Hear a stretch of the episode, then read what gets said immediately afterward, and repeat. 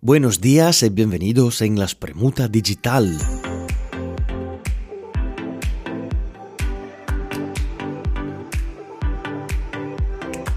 Hai sentito l'ultima novità? Ah, perdona il mio maccheronico spagnolo, ma sto per trasferirmi a El Salvador. Come?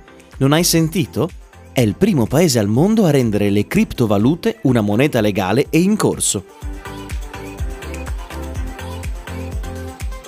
C'è stato recentemente questo via libera al Parlamento perché hanno deciso di far passare la proposta di legge del presidente Nayib Bukele.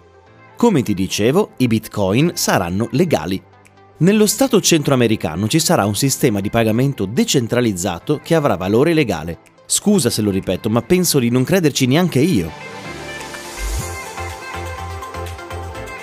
Tra l'altro questo gentile signore recentemente ha twittato per farci sapere che la legge al congresso è passata con 64 voti su 84 totali.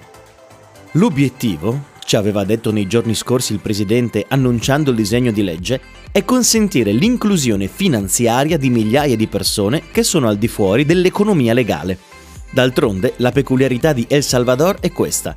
In termini di economia e moneta, e ti assicuro spiegano letteralmente da soli il perché di questa scelta, lo Stato è composto da 6 milioni di cittadini. Poi però ci sono 2 milioni di salvadoregni all'estero, che inviano in patria circa 6 miliardi di dollari l'anno, il 20% del PIL.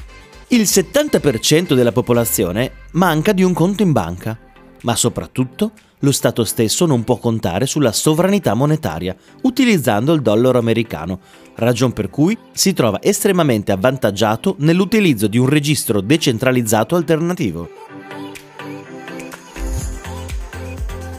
L'idea è quella di usare i bitcoin come veicolo per le rimesse finanziarie da parte dei connazionali risidenti all'estero, in modo da evitare le commissioni di intermediari come banche o altri enti e di conseguenza invogliare a ulteriori invii di denaro. L'app da utilizzare si chiamerà Strike ed è di produzione locale. Utilizza la criptovaluta come mezzo di trasporto per far viaggiare i dollari per via diretta sull'isola. Come dicevo, eccomi pronto a partire per l'esotica meta. Hasta la vista!